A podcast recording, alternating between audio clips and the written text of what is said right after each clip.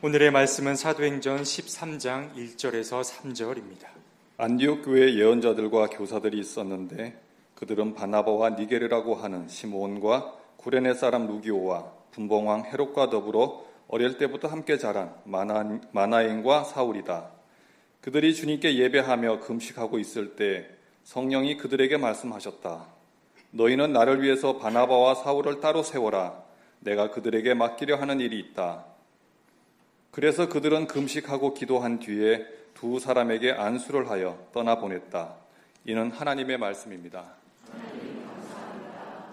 슬픈 사람을 위로하시고 약한 사람에게 힘을 불어넣어 주시는 주님의 은총과 평강이 교회 여러분 모두와 함께 하시길 빕니다. 한 주간 동안 태풍이 정말 오래간만에 한반도를 남으로부터 북으로 관통하게 되어서 많은 피해가 예상이 되었지만은 천만 다행으로 큰 피해를 일으키진 않았습니다.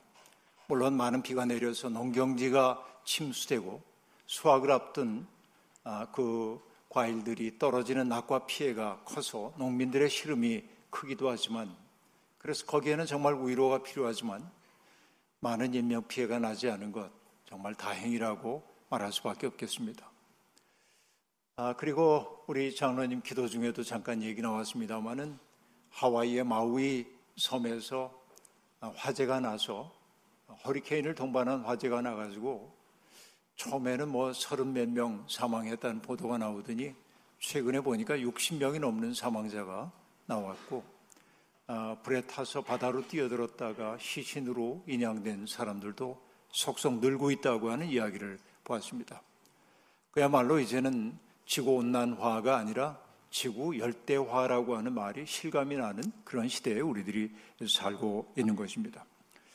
아, 비 피해가 없을까 싶어가지고 저도 비가 내리면은 아, 일과 중에 몇 번 올라와서 예배당을 구석구석 다 둘러보고 또 우리 아, 부목사님들에게도 한번 지붕에 올라가서 좀 살펴봐 하고 얘기하고 또 교회 곳곳 아, 이상이 없는지 둘러보도록 제가 얘기하곤 했는데 다행히 교회에 큰 어려움이 없었습니다.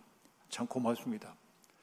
어쨌든 이게 이런 상황을 우리들이 자주 맞닥뜨리면서 어, 느끼게 되는 것은 어, 이전과 같은 방식으로 우리가 더 이상 살아서는 안 된다 하는 생각입니다. 아, 정말 우리 삶을 바꿔야 할 때가 지금입니다. 우리가 병원에 갔는데 병원에서 진단을 받고 여러분 병원 가본 분들은 안 가본 사람 없겠지만은 어, 검사 받고 나면은 두근두근 하잖아요. 누구라도 성적표가 어떻게 나올까 걱정. 그래서 그 성적표 보기가 싫어가지고 저같이 병원 안 가는 사람들도 있고 가급적이면. 근데 어쨌든 의사 선생님 만났더니 쓸쓸한 어조로 내게 아 이제 떠나실 때가 됐습니다. 하고 말한다면 여러분 어떻습니까? 아 참 잘 됐습니다. 그런 사람 아무도 없죠. 갑자기 이제 자기의 삶이 뭔가 나는 이 세상에 왜 왔지? 이런 질문들을 던지게 마련입니다. 어, 그리고 그런 진단을 딱 받는 순간 내가 소중하게 생각했던 것들의 가치 순위가 뒤바뀌는 일을 느끼게 됩니다. 이전에 가장 소중하게 느꼈던 성공, 출세 이런 것들이 뒤로 밀려나고 어, 우정, 가족, 어, 건강 이런 것들이 가장 중요한 가치로 우리에게 탈바꿈하게 되는 거죠. 이게 병이 우리에게 주는 일종의 복이라고도 얘기할 수 있겠습니다. 개인의 경우에 그렇다고 한다면 문명적으로도 우리는 지금 중병을 진단받았다고 얘기할 수밖에 없습니다. 지금과 같은 삶의 방식은 지속 가능하지 않다. 이것이 오늘 지구가 우리에게 들려주는 이야기이고 그래서 아, 이 경고의 나팔 소리가 아주 자주 그리고 높게 그리고 거칠게 우리에게 들려오고 있습니다. 시간이 별로 없습니다. 지금 우리의 삶을 전환해야 할 때입니다. 믿음으로 산다고 하는 것은 일찌감치 우리들이 얘기해 왔습니다만은 이 세상의 질서와는 다른 질서를 꿈꾸는 것이 믿음이라 말할 수 있겠습니다. 믿음을 규정하는 여러 가지 말들이 있지만은 내가 교리적 가르침, 교회 전통이 우리에게 가르치는 것에 나도 동의합니다, 공감합니다 하는 것도 믿음입니다. 또 하나님을 전폭적으로 신뢰하고 나를 맡기는 것도 믿음입니다. 그리고 하나님과 맺은 언약에 내가 신실한 것도 믿음입니다. 그러나 믿음의 중요한 차원을 사람들이 잊어버리고 혹은 잃어버리고 있는 것이 있는데 그게 뭐냐? 세상을 바라보는 시선의 변화. 이것이 믿음이다 하는 얘기입니다. 과거에 내가 나를 중심에다 놓고 세상을 바라봤다고 한다면 믿음의 사람이 된다고 하는 것은 나가 아니라 타자를 중심에 놓고 타자를 나보다 우위에 놓고 생각하기 시작하는 것. 또 타자를 넘어서서 하나님의 마음이 뭔지를 여쭤가면서 나를 바라보는 것이 바로 신앙적 시선이라고 얘기할 수 있겠습니다. 이런 시선의 변화가 없을 때 우리의 삶은 별로 변화되지 않는다고 얘기할 수 있겠습니다. 여러분, 믿음이라고 하는 것은 삶을 대하는 관점이 철저하게 변화되는 것이 바로 믿음이라고 얘기할 수 있겠습니다. 그래서 여러분, 이게 관점이 변화되면 어떤 얘기를 할 수 있습니까? 주님이 말씀하셨죠. 세상에 높아지기를 원하는 사람들은 모든 사람을 섬기는 사람이 되어야 한다라고 말씀하십니다. 제후의 심판날에 주님이 기준을 가지고 하시는 말씀은 무엇입니까? 세상에서 가장 작은 자 하나에게 한 것이 곧 나에게 한 것이다 라고 말씀하십니다. 가장 낮은 자가 가장 높으신 분과 함께 하나가 되고 있음을 알 수 있습니다. 바로 이게 시선의 변화라고 얘기할 수 있습니다. 그러니까 믿음이라고 하는 것은 관념도 아니고 추상도 아닙니다. 정신작용이나 사유도 아닙니다. 믿음이라고 하는 것은 철저한 삶이라고 얘기할 수 있겠습니다. 주님은 자아를 중심에 놓고 사고하는 사람들, 그들을 부르셔서 그 자아 중심의 세계관에서 벗어날 것을 얘기했고 또 그런 이들을 함께 모아줌으로써 기존의 세계의 틈을 만들고 그 속에 하늘의 질서를 가져오도록 만드셨습니다. 바로 그게 뭐냐면 교회입니다. 교회의 존재의 이유는 세상과 다른 가치 질서가 가능하다고 하는 사실을 사람들에게 입증해 보이는 데 있다고 그렇게 얘기할 수 있겠습니다. 사도행전은 교회가 어떻게 세워졌고 그 교회가 어떻게 아름답게 확장되어 갔는지를 보여주고 있는데요. 오늘은 그 많은 교회 가운데 특별히 안디옥 교회라고 하는 교회 이야기를 함께 잠시 생각해 보려고 하고 있습니다. 안디옥이 어디냐면은 지금의 튀르키의 안타키아라고 하는 도시인데요.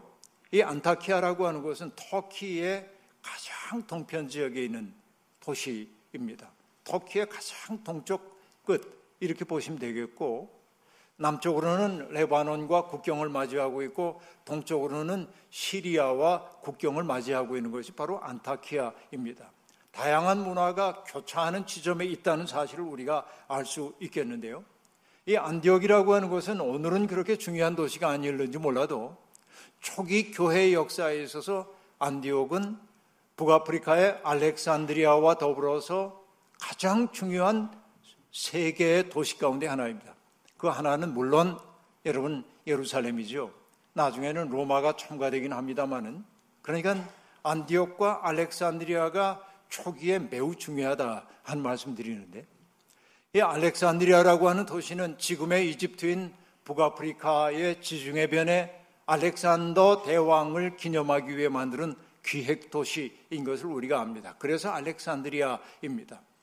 그런데 이 알렉산드리아가 세계의 중심이 됐던 까닭이 있습니다. 알렉산더 대왕이 아, 나이 33살에 급사하죠. 갑자기 세상을 떠나게 되고 그래서 알렉산더가 다스리고 있던 그 지역이 셋으로 나뉘게 되는데 하나는 아, 카산더라고 하는 나라가 되고 또 하나는 리시마쿠스라고 하는 왕조가 되고 또 하나는 지금의 시리아를 중심으로 해가지고 셀레우코스라고 하는 왕조가 세워지고 지금의 이집트를 중심으로 해서 프톨레미라고 하는 왕조가 세워지게 됩니다. 네 조각으로 나누게 되었다는 얘기입니다. 앞에서 얘기했던 카산더나 리시마쿠스는 열외로 하고 어, 이 이스라엘의 역사에 깊은 영향을 미쳤던 것이 셀레오코스 왕조이기도 하지만 여기도 빼놓고 포톨레미 이야기를 잠시 해야 할 텐데요. 이 포톨레미 왕조는 그리스의 나라입니다만은 애굽에 있지만 그리스 사람들이 지배하던 나라인데요. 이 나라는 지중해 무역을 함으로써 막대한 부를 얻어들이게 되었습니다. 옛날에 종이 수요가 많았는데 여러분 이집트에서 파피루스 같은 걸 가지고 종이 만들고 이게 무역에 굉장히 중요했기 때문에 이 프톨레미 왕조는 막대한 부를 쌓아두게 되었습니다. 그것을 가지고 뭘 했냐면 프톨레미 왕조가 인류 역사에 기여한 바가 있습니다. 뭐 금은 보화 많이 쌓아두고 이렇게 호요식한 게 아니라 세상의 모든 지혜를 모으는 작업을 그들이 하기 시작했습니다. 그러니까 지혜를 모으기 위해 필요한 것은 뭐예요? 지식인들을 불러 모으는 거예요. 알렉산더 알렉산드리아에 많은 지식인들이 모여들게 되었습니다. 또 많은 서기관들이 모여들었습니다. 서기관들은 단순히 뭐 그냥 글씨만 쓰는 사람이 아니라 당대 지식인들을 얘기합니다. 이 토레미 왕조는 그 지식인들을 세계 각지에 보냅니다. 그래서 세상에 있는 훌륭한 문헌들을 수집해 오도록 만들었고 사올 수 없는 것은 서기관들이니까 필사해 가지고 오도록 만들어서 알렉산드리아에 어마어마하게 큰 도서관을 만들었고 알렉산드리아는 그 당시 세계에서 가장 훌륭한 도서관을 가지고 있었던 겁니다. 네, 여러분 안타깝게도 이 알렉산드리아 도서관이 불에 타서 인류 문화의 보고가 사라져 버린 게 안타깝긴 하지만은 그러나 수많은 사람들이 알렉산드리아에 모여들었기 때문에 학문 연구를 하려는 사람들은 거기 가야 되는 거예요.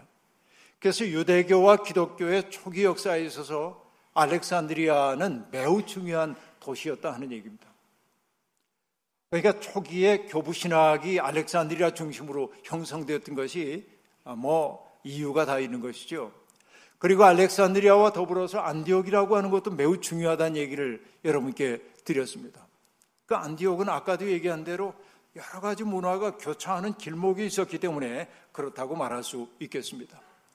안디옥이 성경에 처음으로 소개되는 것은 사도행전에서 아, 이제 일곱 집사를 세울 때의 이야기 가운데 등장합니다. 일곱 집사 가운데 하나가 니골라인데 그 니골라의 출신지가 안디옥이라고 하는 말이 슬그머니 나옵니다. 그 안디옥이 이렇게 등장하게 되는데 스테반이 순교한 다음에 사람들이 예루살렘에서 각지로 흩어져 나가게 되었는데 페니키아, 키프로스 이런 데로 흩어졌는데 그 가운데 또 하나가 뭐냐면 안디옥으로 갔다. 그래서 그곳에서 사람들이 유대인들에게만 복음을 전했다. 이렇게 얘기를 하고 있습니다. 자, 스테반의 박해 이후에 이제 흩어졌던 사람들이 각지로 갔는데 그 중에 하나가 안디옥이었다는 얘기 여러분 마음에 둬야 합니다. 그런데 고브로와 키프로에서 온 사람들 가운데 일단의 사람들이 그리스 사람들에게도 복음을 전했다. 이렇게 얘기를 합니다. 이 말의 의미는 무엇이겠어요? 결국 이방 선교를 가장 먼저 시작한 교회가 안디옥 교회다 하는 얘기입니다. 이방인들에게 복음을 전해. 이건 혁명적 사태라고 얘기할 수 있겠습니다. 그리고 여러분 안디옥 교회가 또 굉장히 중요한 까닭이 또 하나 있습니다. 그건 뭐냐? 자기 고향에 은거하고 있었던 사울이라고 하는 사람을 바나바가 찾아가 가지고 안디옥으로 데려옵니다. 그 사람의 사람됨을 알아본 거죠. 요즘으로 얘기하면 뭐냐면 사울을 역사의 무대 속에 데뷔시킨 거예요. 안디옥이. 그래서 바나바와 바울이 사울이라고도 불리는 바울이 안디옥에서 사람들에게 복음을 전합니다. 그 사람들이 정말 남다른 삶을 살기 시작해. 그래서 성경이 뭐라고 말하냐면 사도행전 11장 36절 이렇게 얘기합니다. 안디옥에서 사람들이 처음으로 그리스도인이라고 불렸다. 이렇게 얘기합니다. 그러니까 여러분 그리스도인이라고 하는 이름의 출처가 바로 안디옥이에요. 그러니까 안디옥이 얼마나 소중한 곳인지를 우리가 알 수 있습니다. 사도행전 11장 26절입니다. 사도행전의 저자인 누가는 안디옥 교회에 예언자들과 교사들이 있었다고 간략하게 얘기하고 있습니다. 이 둘은 두 부류이기도 하고 한 사람이 예언자인 동시에 교사이기도 합니다. 이렇게 이제 봐야 할 겁니다. 예언자는 하나님의 말씀을 대언하는 사람이고 교사는 하나님에 관해 가르치는 사람들입니다. 그런데 이 말에 앞서 우리가 명심해야 하는 단어가 하나 있습니다. 안디옥 교회라고 얘기할 때 이 교회를 지칭하는 헬라어가 여러분 들어보셨죠? 에클레시아입니다. 에클레시아라고 한 말이에요. 에클레시아라고 하는 것은 부름 받았다라고 하는 뜻이죠. 그 많은 분들이 저도 그런 얘기 많이 들었어요. 교회란 뭐냐? 에클레시아다. 에클레시아는 뭐냐? 저 죄악된 세상에 살고 있던 이들을 하나님이 부르셔서 구원의 방주에 들게 해주신 거, 그게 에클레시아다. 그렇게 얘기해요. 은혜스러운 얘기예요. 그러나 그것은 부분만 맞고 대부분은 틀린 얘기예요. 에클레시아라고 하는 말이 갖고 있는 그 의미의 칭의를 바르게 해석했다고 얘기할 수 없습니다. 자, 에클레시아라고 하는 용어는 본래 그리스에서 나온 말입니다. 그리스라고 하는 나라가 산악이 산이 많은 나라이기 때문에 골짝골짝마다 정치 체제인 폴리스들이 있었고 그 폴리스에서 시민들이 자기들의 운명을 결정하곤 했습니다. 그 시민들의 모임, 운명을 결정하는 시민들의 민회를 가리키는 말이 에클레시아였습니다. 그러니까 이 에클레시아라고 하는 것은 시민들이 자기들의 정책 방향을 결정하기 위해 모여서 토론하는 그 모임도 에클레시아였다 하는 얘기입니다. 이 에클레시아가 주로 하던 일이 뭐냐면 폴리스의 외교 정책을 결정하고요. 그리고 어떤 사람에게 명예로운 호칭을 부여할 것인지를 결정하고요. 어떤 사람에게 시민권을 줄 것인지를 결정하고요. 어떤 사람을 폴리스 밖으로 추방할 것을 결정하기도 하는 게 에클레시아였습니다. 뿐만 아니라 외교관들이 돌아와 가지고 우리가 이렇게 정책 방향을 이렇게 해야겠습니다. 할 때 에클레시아는 그들이 제안을 심의하고 협의하고 결정하고 때때로 추인하고 때로는 거절하고 이것이 바로 에클레시아 모임이 했던 일인 것입니다. 그리고 여러분 이 에클레시아가 결정하는 매우 중요한 일 가운데 하나가 뭐냐면 지금 어떤 폴리스와 더불어서 전쟁을 할 것인지 말 것인지 이것도 에클레시아가 결정하는 거예요. 그래서 여러분 이 에클레시아에 동참함으로써 자기의 운명을 결정하죠. 에클레시아에 속한다고 하는 것은 역사 속에 주체적으로 선다는 것을 의미해요. 여러분 그리스 말로 우리가 이디오테스라고 한 말이 있는데 그건 뭐냐면 자기에게만 몰두할 뿐 공적인 일에 무관심한 사람을 이디오테스라고 얘기하는데 여기에서 나온 영어 단어가 이디엇이에요. 바보예요, 바보. 그러니까 자기만 바라보고 사는 사람들은 바보예요. 에클레시아는 뭐냐면 공적인 일에 함께 동참하는 사람들의 모임인 거예요. 근데 에클레시아라고 하는 이 단어가 바울이 배타적으로 사용한 건 아니고 이전부터 있었지만은 바로 그리스적 의미에서 에클레시아라는 의미를 교회론 속에 가지고 들어온 건 바울이에요. 그러니까 우리가 에클레시아를 이루었다고 하는 말의 의미는 뭐냐면 저 죄악된 세상에서 내가 부름받고 구원받아서 와, 너무 좋아 이 얘기가 아니고 하나님 나라 백성으로 부름받아서 어떤 세상을 만들 것인지를 역동적으로 책임지는 것이 바로 에클레시아란 말이에요. 그러니까 여러분 우리가 교회를 이룬다고 하는 그 말이 뭔지를 우리가 알아차려야 돼요. 거기에서 나온 것이 교회를 그리스도의 몸이라고 한 말이라는 얘기로 볼 수 있겠습니다. 자, 이렇게 이제 볼 때 새하늘과 새 땅을 이루어 가려고 하는 하나님의 백성들의 모임, 이게 에클레시아예요. 그러니까 교회는 특별한 장소에 세워져요. 여기 청파교회는 이 115년 아, 전에 이 청파동 지역에 세워졌죠. 그래서 청파교회입니다. 그렇죠? 그런데 청파 동에만 교회가 있는 것이 아니고 다른 곳에도 교회가 있잖아요. 장소에 지역 교회가. 그러나 크게 보자면 뭐예요? 에클레시아에 속한다 하는 얘기예요. 이것들이 다 에클레시아 하나님의 꿈을 이루어가기 위해서 그런 거예요.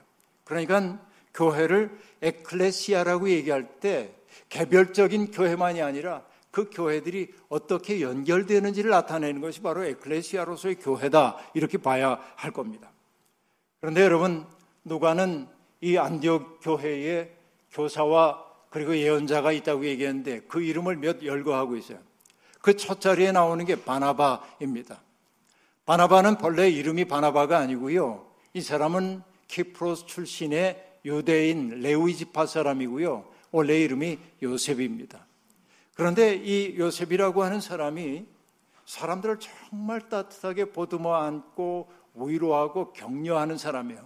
그러니까 바나바 만나면 사람들이 다 녹아져요. 그래서 그에게 붙은 별명이 뭐냐면 바나바예요.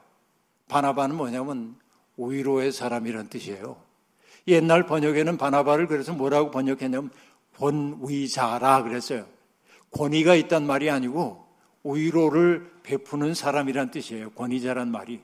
그러니까 한자 모르면 이상하게 해석이 되는 거죠. 바나바는 권위가 있었어. 그러면 안 돼요.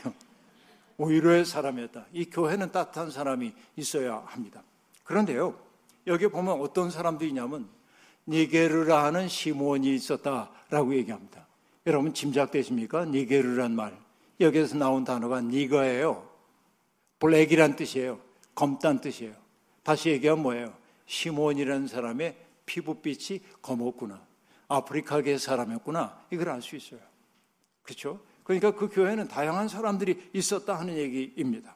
그리고 구레네 사람 루기오가 있었는데 이 반대로 니거라는 말과 반대로 루기오라고 한 말의 헬라어 뜻은 빛 혹은 화나다, 화이트, 희다 그런 뜻이에요. 그러니까 이게 의도적인 거예요.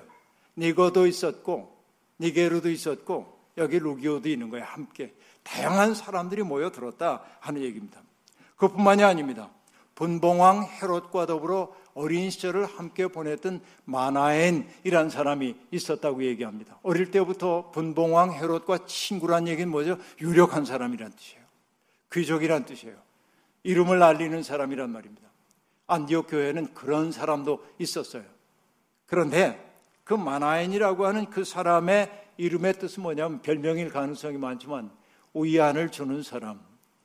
자기가 높은 사람이라고 해가지고 그 으스대는 사람이 아니라 사람들을 따뜻하게 보듬어 안는 바나바와 더불어서 마나에는 그런 역할을 했던 거예요. 그리고 마지막으로 언급되고 있는 게 누구예요? 사울이라 하고 말합니다. 여러분 흔히들 얘기하죠. 사울이 은혜를 받고 바울로 변했다고 얘기하죠. 은혜스러운 얘기이지는 하지만 맞는 얘기는 아닙니다. 왜냐하면 사울은 히브리식 이름이고 히브리식 이름의 헬라식 이름이 바울일 뿐이에요. 그러니까 이 사울이라고 하는 사람을 지금 아, 등장시키고 있습니다. 역사의 무대에 사울이 등장하고 있는 거예요. 그러니까 이 몇몇 사람만 보더라도 안디옥 교회는 다양한 사람들이 모인 공동체임을 알 수 있습니다. 출신 지역이 다르고 피부색이 다르고 성정이 다른 사람들이 모여 에클레시아를 이루고 있습니다. 자, 다양한 사람이 모였는데도 분란을 겪지 않은 까닭이 어디에 있습니까? 안디옥 교회는 모여서 기도하고 금식하는 교회였기 때문에 그래요. 항상 하나님의 뜻을 묻는 그런 교회였기 때문에 그렇습니다. 특정한 사람이 중심이 되지 않았다라고 하는 말입니다. 교회를 설명하기 위한 다양한 표현들이 있는데 교사와 어머니로서의 교회, 교회는 사람들이 어떻게 살아야 하는지를 가르쳐 주고 어머니처럼 품에 안는다는 뜻으로 그렇게 말하는 이도 있고 앞서 얘기한 대로 교회를 구원의 방주라고 말하는 사람도 있지만 교회를 상징하는 가장 좋은 은유는 그리스도의 몸이라는 생각이 저는 늘 들고 있습니다. 왜냐하면 교회라고 하는 것은 그리스도의 주변에 모여든 사람들의 집단이 아니에요. 그리스도의 삶 속에 동참함으로 뛰어들므로 그리스도의 몸을 이루는 사람이 교회예요. 그러니까 우리는 그리스도를 중심에 놓고 섬기기 위해 있는 게 아니라 그리스도의 운명에 동참하기 위해 부름받은 사람들이에요. 바로 이게 그리스도의 몸이다라고 하는 얘기입니다. 여러분, 가톨릭 교회 교리서에 교회를 설명하는 대목이 흥미롭습니다. 이렇게 얘기합니다. 교회는 인류가 구원과 일치를 되찾는 곳이다. 세상은 죄로 말미암아 조각조각 나 있고 분쟁과 갈등 속에 있는데 교회는 그 분쟁과 갈등을 넘어서서 일치할 수 있음을 보여주는 것이 교회여야 한다 하는 얘기입니다. 그리고 얘기합니다. 교회는 그래서 화해를 이룬 세상이며, 그죠? 차이를 넘어서서 화이부동입니다. 누군가를 나에게 동, 동일화시키기 위해 폭력적으로 누구를 억압하는 게 아니라 다양한 사람들의 다양성을 인정하면서 하나의 가치를 지향하는 거예요. 그러니까 화해를 이룬 세상이고 그런데 이 마지막 얘기가 중요해요. 주님의 십자가라는 돛을 활짝 펴고 성령의 바람을 받아 이 세상을 항해하는 배이다라고 말합니다. 성령을 향하여 돛을 펴고 성령을 받아서 우리끼리 행복한 게 아니라 세상을 잘 항해하는 게 교회래요. 이게 참 아름다운 규정입니다. 그러니까 우리가 알 수 있는 게 있어요. 교회를 교회되게 하는 것은 무엇입니까? 바로 성령입니다. 흙으로 빚어진 사람에게 하나님이 생기를 불어넣음으로 생명이 되게 하신 것처럼 제도로서의 교회 그 자체는 아무 힘이 없어요. 성령이 그 속에 생동할 때 교회는 살아있는 그리스도의 몸이 된다 하는 얘기입니다. 성령이 우리에게 하시는 것은 뭐예요? 새로운 꿈을 심어줘요. 새로운 일을 하게 한다 하는 얘기입니다. 많은 사람들의 사랑을 받는 기독교 작가인 필립 얀 씨가 9년 전 우리나라의 한 언론사와 인터뷰한 글이 있는데 그게 인상 깊어서 저는 메모를 해놨습니다. 그는 이렇게 말합니다. 교회가 직면한 가장 큰 도전은 교회의 존재 이유를 잃어버릴 때이다. 나는 세계를 다니면서 복음이 살아 숨쉬고 진정으로 삶을 변화시키는 능력을 가진 교회를 봐왔다. 그들은 일종의 신혼여행기를 보내고 있었다. 그렇죠? 신혼여행인 교회도 있어요. 뭐 역동적이고 사랑이 넘치고 그래요. 하지만 이들 교회는 그 다음 단계에서 하필이면 왜 이 기업들을 얘기하는지 모르겠으나 우리나라에 왔으니까 얘기했겠지. 삼성이나 코카콜라 같은 영속적 기관이 되고 말았다. 그 기관을 이렇게 얘기합니다. 이들 기관은 사역을 위해 전문인을 고용하고 커다란 건물을 짓고 똑같은 일을 반복한다라고 말합니다. 이게 뭐냐면 교회가 퇴락하기 시작하는 징조를 그렇게 얘기하고 있어요. 그런데 그가 이렇게 진단합니다. 하지만 하나님의 영은 한 곳에 담겨 있는 것을 좋아하지 않는다. 하나님의 영은 예수님께서 말씀하신 것처럼 어느 방향으로 향할지 모르는 바람처럼 움직인다. 리더들은 바람에 귀 기울여 듣고 분석하는 기상예보관 같아야 한다. 리더는 하나님께서 어느 방향으로 움직이는가, 그 바람에 어떻게 대응해야 하는가에 민감해야 하며 그의 목적과 부르심에 귀를 기울여야 한다라고 말합니다. 이 말 속에 아픔이 있어요. 오늘 우리는 어떠한가?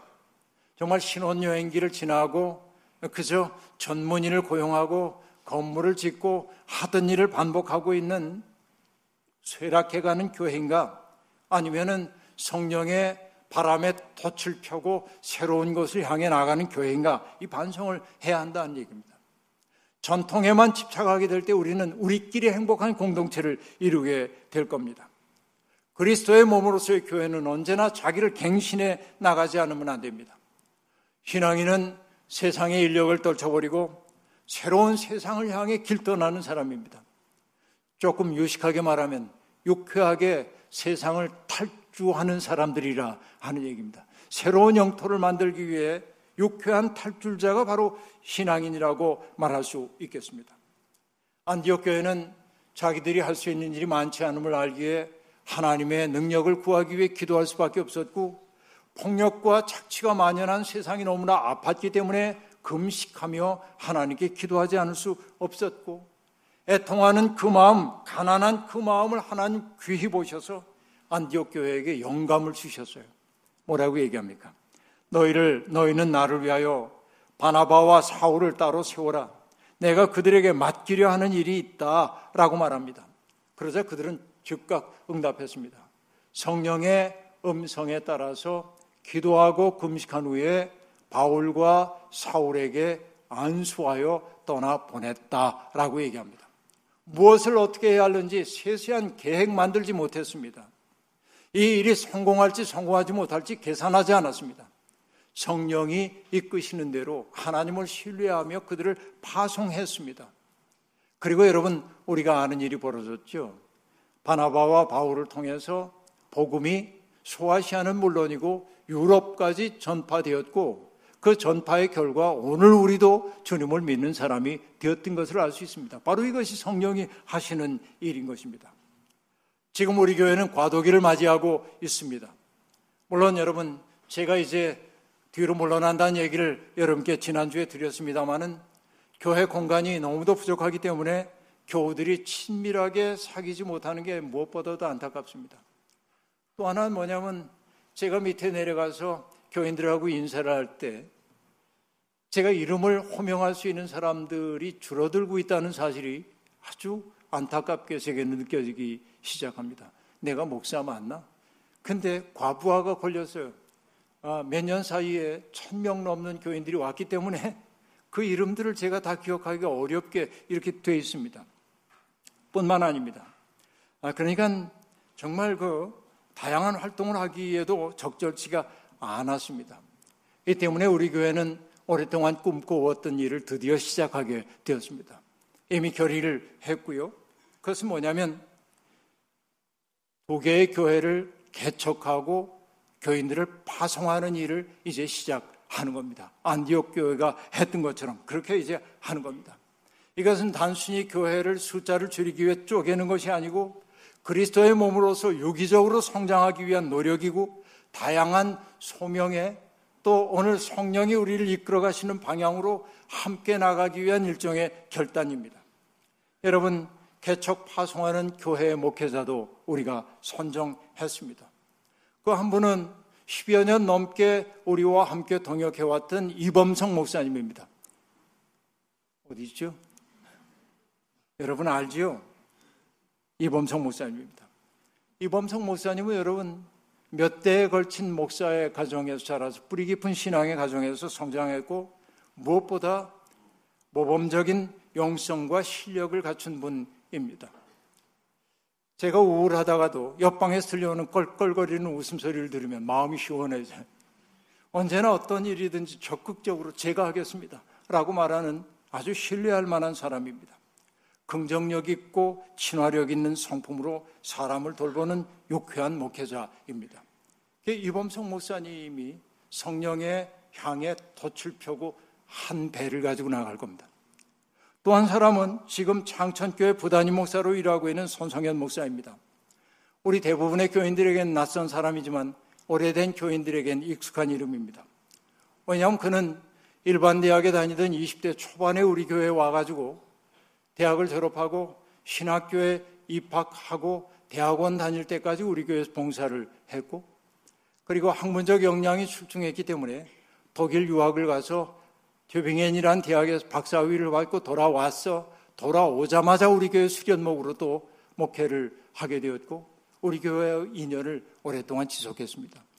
그가 교회를 떠났던 까닭은 뭐냐면 그 당시에 수련목은 자기들이 수련한 교회에 머무는 한 안수를 받을 수 없다고 했기 때문에 부득이 떠날 수밖에 없었습니다. 그런데 이 아, 손정현 목사, 그는 정말 아, 훌륭한 인품과 실력을 가지고 있는 사람이고 30년 이상을 제가 봐오면서 그를 규정하는 하나의 말이 있다고 한다면 신실한 믿음과 한결같은 사람, 한결같은 사람 이렇게 말하고 싶어요. 그래서 이 이 두 사람과 더불어서 우리는 새로운 여정을 시작합니다.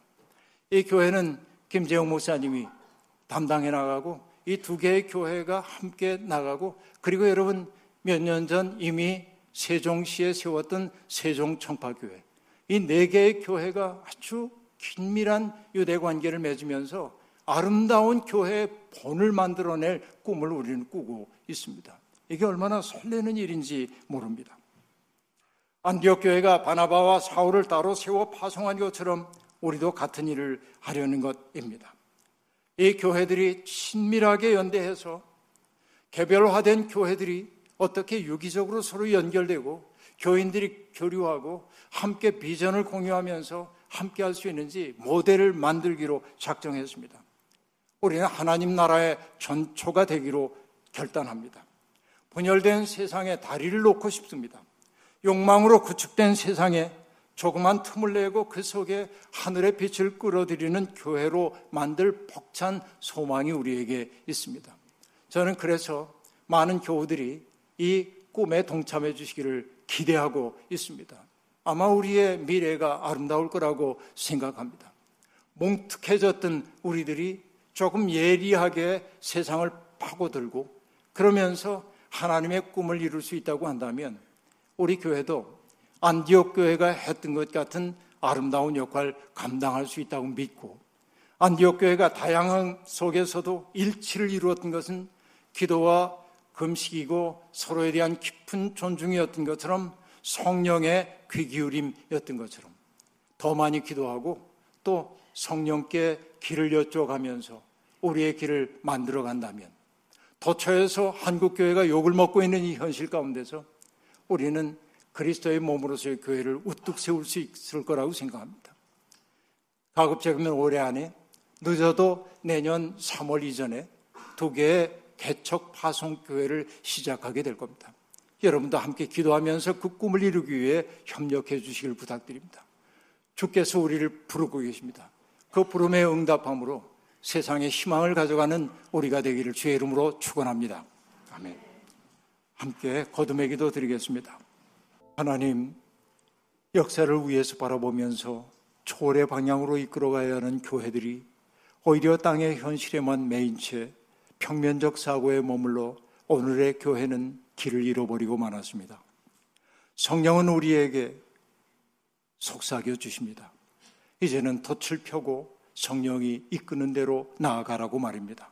주님, 우리에게 그럴 수 있는 용기를 허락하여 주시고, 우리가 해야 하는 일 명령해 주시고, 명령받은 일 감당할 수 있는 능력 더하여 주옵소서. 예수님의 이름으로 기도하옵나이다. 아멘.